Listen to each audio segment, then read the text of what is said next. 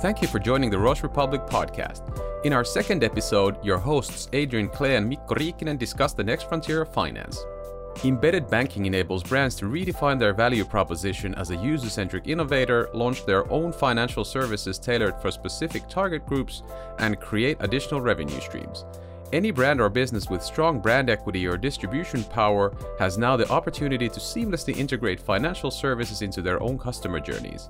This has been made possible by banking as a service platforms, which provide the necessary building blocks such as accounts and payments or cards via easy to use APIs.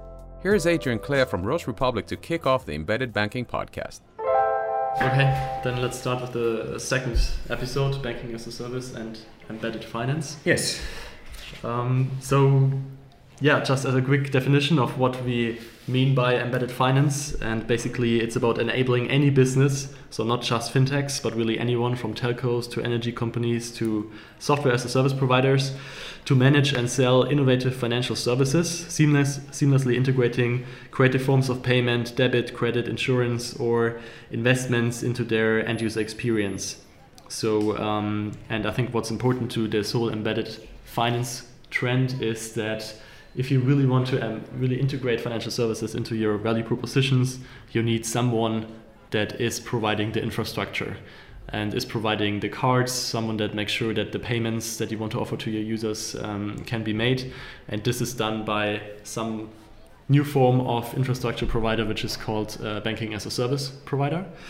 And um, yeah, so that's that's how we see it. That the banking as a service providers are now behind this whole wave of embedded finance, and um, usually those banking as a service providers are a new breed of um, of tech company that is built around the cloud and APIs, and um, most or some of them have also own banking licenses. Others don't. I think that's also an important distinction to make because obviously at any end of a banking service needs to be a license holder and um, over those APIs, they then help other companies to deliver financial products. Um, yeah, which could be loans, payments, or accounts. Yeah, exactly. And I think it's uh, like the whole banking as a service scene makes the uh, is the one of the biggest factors how how banking is changing in general. Because basically, how I see it is that you in, when in, in former days you build up you used to build up the whole setup by yourself. Um, you actually build it up now from different parts and different elements and different modulars and so on. And you can also, to certain certain extent, you can also pivot your offering within short period of time. You can find a service provider that offers exactly what you brought up, like credit cards, yeah. better than you do, and then you actually go to a BaaS service provider, and instead of doing it in house, you actually can buy it as a service, or yeah. um, a new service provider from a different industry, what you also brought up, can actually join the financial industry with one individual products or two or three by using one of these providers in the background. And I think that actually creates a whole different setup where when kind of we used to consider financial industry um, only for the financial service providers. So now they can it can be like it's it's somehow more foggy where the where yeah. the borderlines of the industry actually go. Yeah, yeah, but I'm really super um, excited about this whole topic of embedded finance. I think it's really something that might be another wave that really changes the financial services industry in, in yeah in a massive way. Um, and for me, it really reminds reminds me of this. Um, cloud kitchen trend. Exactly. So the, the I mean the uh, obviously if you want to start a cool restaurant brand, now you can actually, especially now during Corona times, um, obviously you can't rely on your physical restaurant. So what a lot of um, restaurant restaurant brands do is to take um, a cloud kitchen provider, which already gives you the license or a licensed kitchen basically with equipment um, and and you know existing relationships to food vendors and exactly. whatever you need. Quality, so quality, quality and, uh, control, yeah. um, and I think especially the license uh, to, to, basically cook and uh, and sell the food to the public. And um, so you, you basically just focus on your value proposition, your menu, and um, your positioning in the market.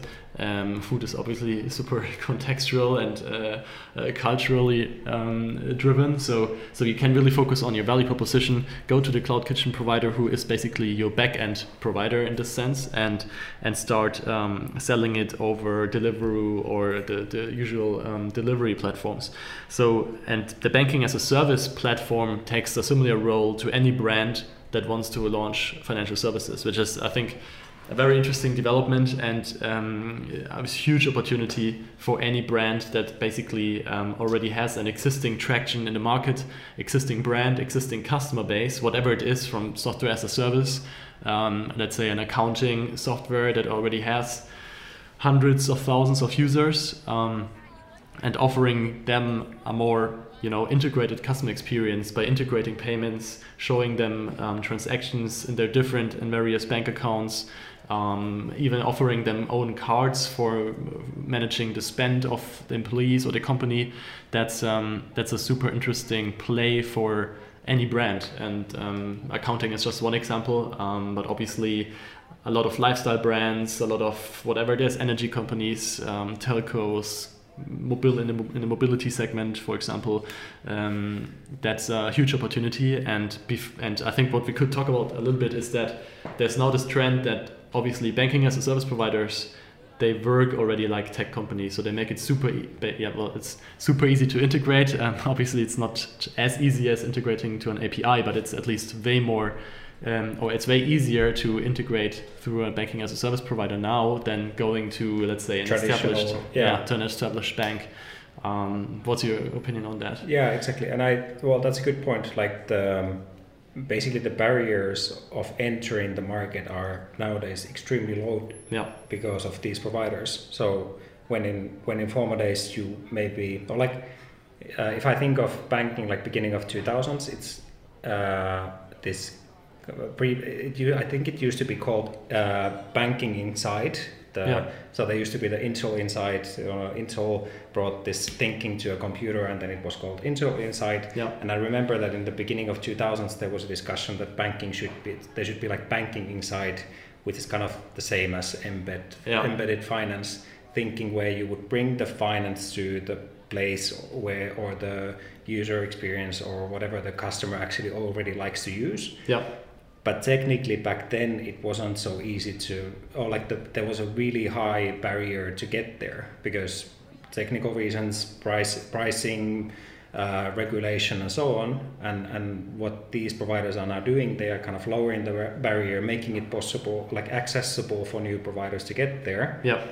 And uh, i think that makes it really interesting. And another thing what it actually makes is that um, not just entering the market but also scalability. So yeah. like um, if you then find a new way to offer financial services through this provider within this secondary or like a third party uh, provider's platform uh, you can also scale it up super fast or if it looks like it doesn't uh, doesn't work you can also kind of scale it down mm-hmm. relatively fast when in, in former days like let's say 10 years ago 15 years ago even i'm sure there were companies who were thinking about it yeah. but it always basically meant a two-year, five-year project and millions yeah. of euros to spend just to try it out. Yeah, right. And now you can actually just you know go to a uh, banking as a service provider. You just uh, go to the sandbox. Exactly, go to the sandbox. You try it out. You see how it works. If it works, then you scale it up. If it doesn't work, you scale it down. And the cost is just a fraction of, of what it used to be in former days. I think that's um, that's making yeah. it more flexible and interesting to many providers. Yeah, yeah. I think to the, to your point of scalability, obviously, technically, probably it's way more uh, like obviously since the banking as a service provider is built on on cloud and APIs and microservices. So I think that from that perspective, scalability is there. On the other hand. Um, the way I see it now, for example, in Germany with Solaris Bank, a lot of different propositions have come up now from Tomorrow to Insha. Um, Trade Republic is, I think, also using um, Solaris Bank uh, as their banking partner. And it's, it's a really good way to scale up quickly in your home market.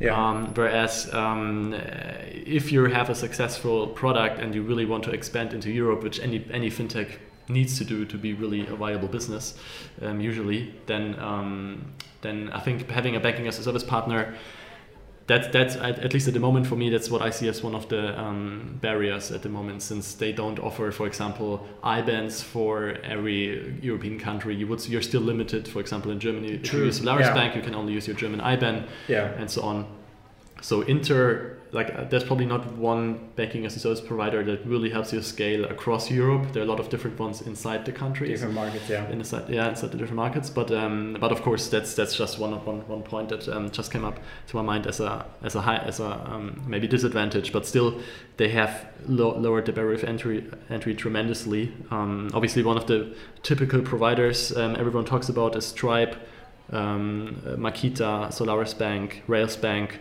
Recently, um, there are new providers. Um, one in Spain is called Hubuk, which is also uh, a partner of Ross Public, And then, of course, um, um, I heard of another one which is called Swan in, um, Ah, yeah, in France, yeah. which is basically offering the same proposition. So, and interestingly, most of those banking as a service offerings are started by experienced bankers that have seen this opportunity that actually um, you can use a license and an API to um, help others build banking capabilities way more easy than than compared to the alternatives in which you just described. Yeah. legacy setup. Yeah. and what I what I'm still kind of waiting for, and I maybe it has been now slowly starting up, is that um, also banks themselves have started to use the banking as a service providers kind of support their offering when they exactly when they realize that hey we can't do this uh, like we are a bank but actually this provider can offer us better better services and then they just um,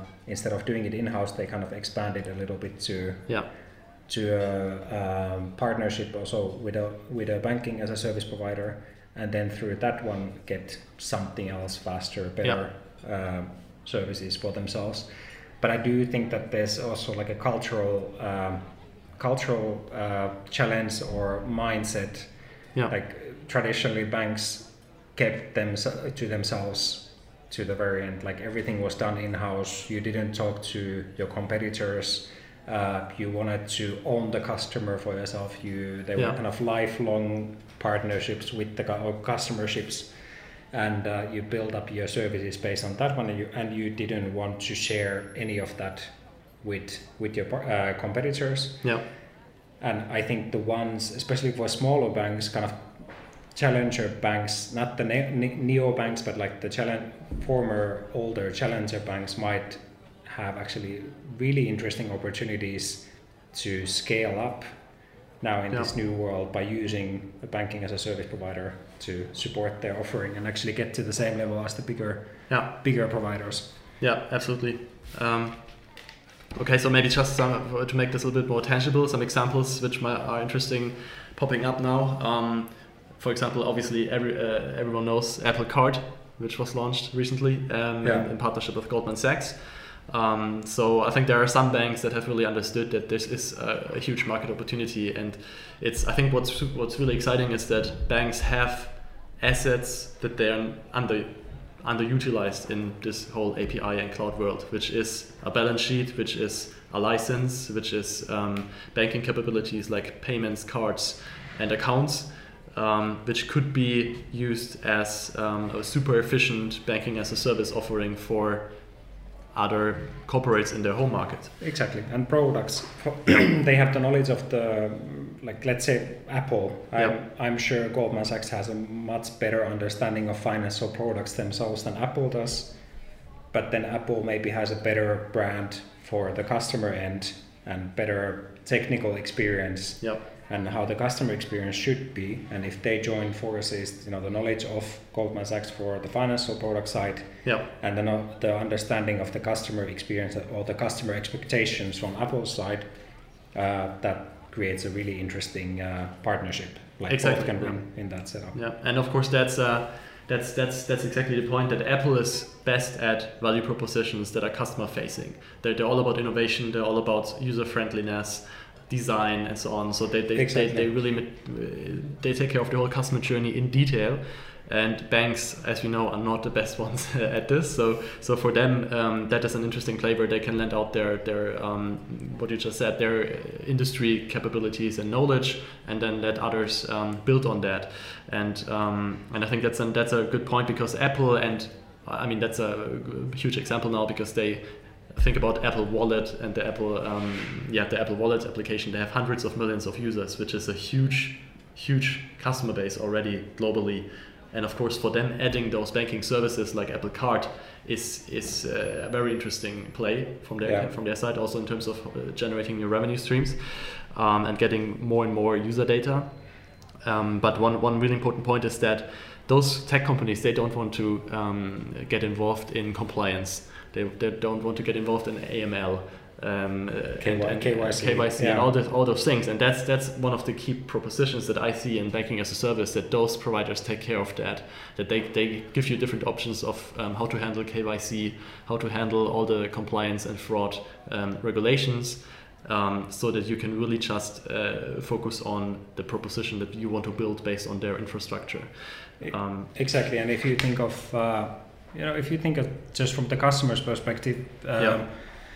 uh, let's say that you want to buy something online, you get this, you know, you get this really good feeling that I want to buy myself a new, let's say, a new computer online. You go online, you get excited, you uh, read the reviews, you compare the prices, you Yeah. find the product, then you want to buy it, and then you suddenly need to jump kind of from that process to a bank's process by taking your, I don't know, uh, TAN numbers out or uh, go into another website to give a login and do the transaction and kind of you jump off your own process to the bank's process to go and pay it and then you return back to the experience. And for sure like from customer's experience perspective that's really bad. Like you kind of you can't follow the same journey as you were supposed to. Whereas with the em- embedded finance thinking you can actually just have this smooth all the way through experience if it's done right yeah. and then basically the payment payment follows and and if you think of uh, uh, providers like Uber or uh, Yeah. some of the food providers, it's actually really interesting that basically you order the service. Let's like let's take uh, Uber and the the journey itself. Yeah. Uh, you want to go somewhere. That's your key process. You want to go from A to B. yeah. You get the car. The car is there. Uh, you sit in the car. You get out, and it's already paid. So that's kind of that's. Uh, I think that's kind of em- embedded finance as it's as it's pure Exactly. Yeah. that instead of this classical experience where you go to a cab, you stop and then you wait for the cab driver to take out the payment, The- the payment yeah, the, the card POS, yeah. POS from the from the um, uh, from their pocket or wherever it is, and then it takes ages, or you need to calculate the cash. You basically Yeah. skip that because that's not part of your like you just want to get go Yeah. from A to B and be be done with it Yeah.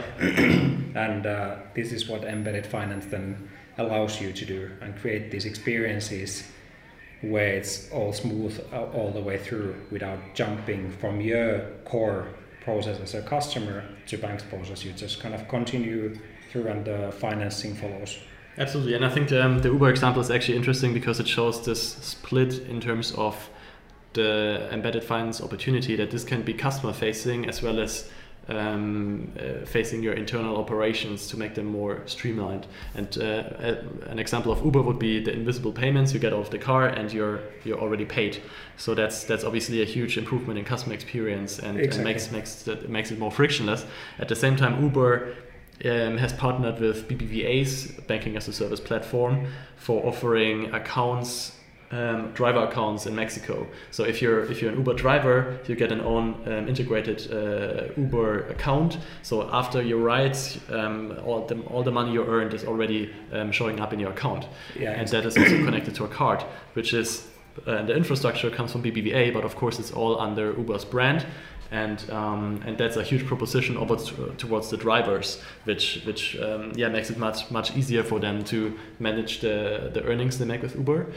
Um, Yeah, and it's instant. I think that's It's the, yeah, yeah, it's, it's instant. instant. both way both way through. That it's you don't need to as a driver, then you don't need to wait until the next week or the next month Yeah. to get your money, but you can actually get it. Yeah, At, it's at your disposal the Yeah.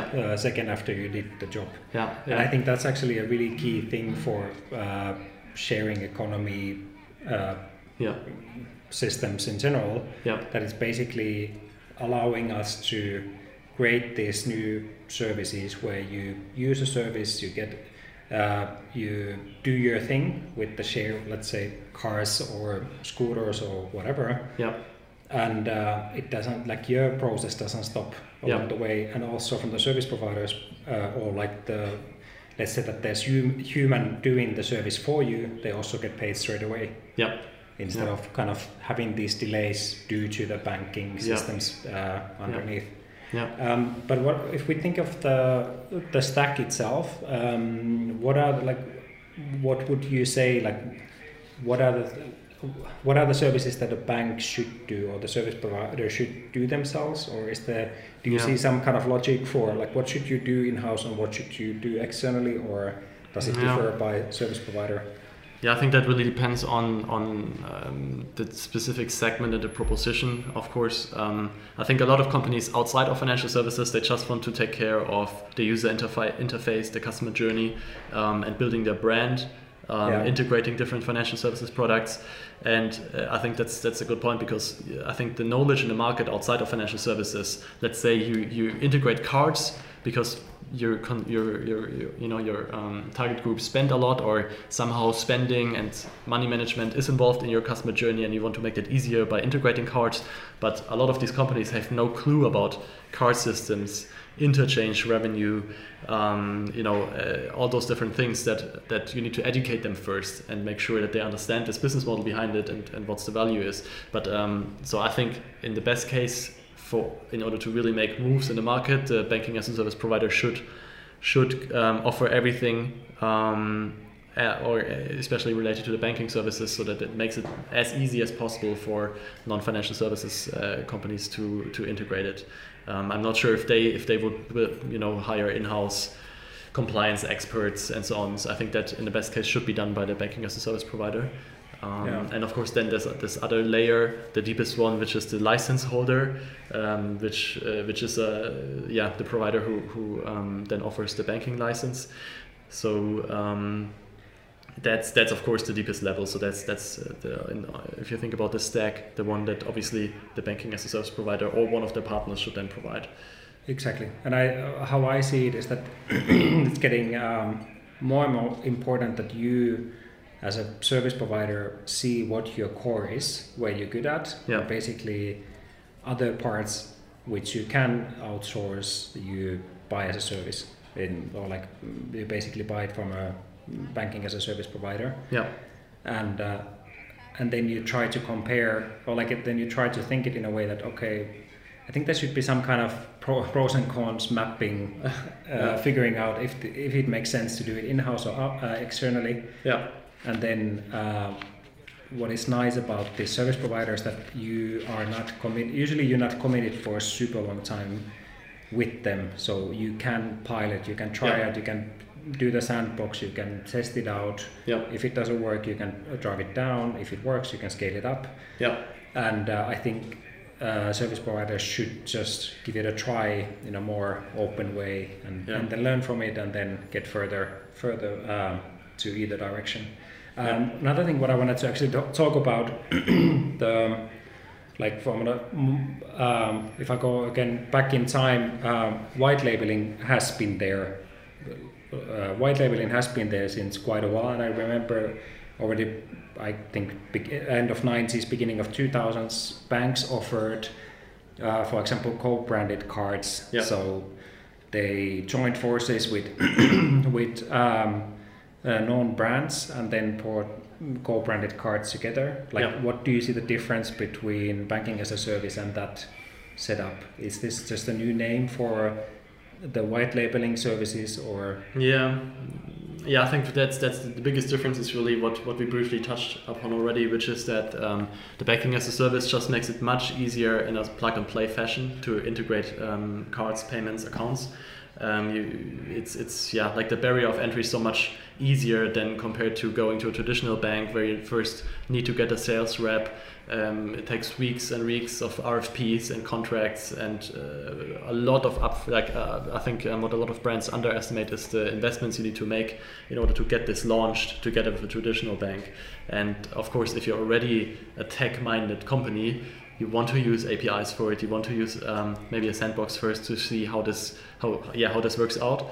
Um, and the traditional banks they don't offer that really. And and uh, I think this whole white labeling concept, um, yeah, well, uh, the whole infrastructure behind that as well was built for a traditional bank partnering up with a huge corporate in, in, in, a big deal. I think in typical that was in the telco space, like exactly like like yeah like Orange airlines and, and airlines and car manufacturers. Um, but of course, um, yeah, I see I see a huge difference in this banking as a service. service yeah, yeah, I think yeah. I think so as well. I think the technology is on a different level, and this. Um, you know, again, APIs have been there also since I don't know decades, yeah. like as a technology. But I think the setup, like the mindset and that yeah. you basically build up your organization uh, towards this that you have already people and it's it's kind of all of the processes are already in place that if somebody knocks on our door we can deliver the the ability to our partner within weeks instead of years or yeah. months exactly yeah and um, I think two two traditional banks um, to sum it up as well um, that really stand out in this whole banking as a service trend um, is BBVA as well as Goldman Sachs. So BBVA has built this BBVA Open Platform, which is a standalone unit um, that offers cards, payments, deposits, verification APIs. Um, and one of the, uh, you know, the case study that everyone talks about is Uber in Mexico. I'm not sure if that is if that were is yeah i haven't seen any data if how, how many drivers actually use this account and so on but it, it is a good case study that really uh, can be used as a good benchmark to see how how this can play out when bank, banks partner up with tech companies. And goldman sachs is of course um, investing a lot in building up new units um, for for yeah that use new digital infrastructure Marcus, which is a hugely successful um, brand uh, of by, launched by Goldman Sachs, is already built upon this new cloud-based infrastructure that is highly scalable, built on APIs, and um, obviously the partnership between Goldman and Apple uh, has been uh, exemplified as well as one of the biggest uh, embedded banking um, yeah offerings that is built on banking as a service. Um, but BBVA and Goldman Sachs are are uh, I think very very specific examples. And of course, there are many other banks that are wondering is this banking as a service and embedded finance just a trend? Will it is it just popping up or is it will it disappear again? Um, uh, what, what, do you think? What, what what do traditional banks need to do in order to launch such offerings, or if they evaluate if that would be uh, an interesting opportunity for them? Are there any pros and cons or anything? Yeah, I think actually uh, I think it's a really good question, the, and I would say that um, the traditional banks should go through their offering and through their um, um, setup in a way, try, try to really figure out if the services they do or the uh, services they provide, if those should be done internally or externally. Yeah. Because um, they're quite sure that if you're a bigger provider, there are actually companies who are specialized to do certain parts of the value chain and they can do it better than you do because yeah. uh, again if i think of a traditional bank or so on the, where you used to do everything in-house you have this massive wide uh, offering of different products and different services and processes in place. Yep. And if there's a new provider who has con- who is concentrating only on one part of that, for sure, the assumption is that they are actually better in that specific niche yep. uh, product line than you are because they just do that stuff and they are super good in that thing. Yeah. So if you try to kind of spread spread your resources all over the place, quite sure you can't do everything as good as a provider who does only an individual thing. Yeah. And uh, one thing what I was actually thinking what we could discuss is uh, is um, uh, Hubuk as well, like yeah. briefly that um, as a as a benchmark or like a example of a service provider.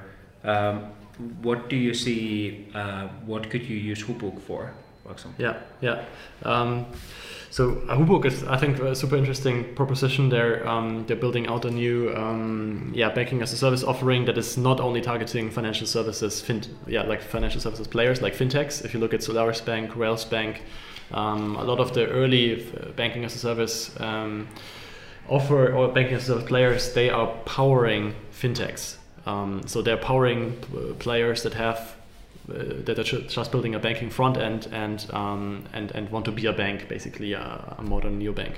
And what Hubuk is now offering um, is um, a banking as a service um, solution for non-financial services companies. So any brand that wants to embed banking, what we just talked about, um, obviously Apple is doing it, um, Uber is doing it, uh, Shopify, uh, Google, and so on. But but they're huge tech companies and they always find uh, everyone would like to offer uh, or to team up with them what, what BBVA and Goldman is doing. But if you're a small SaaS company in Spain or in Germany or in France, um, you, you, yeah, like how, how many options do you have to embed banking?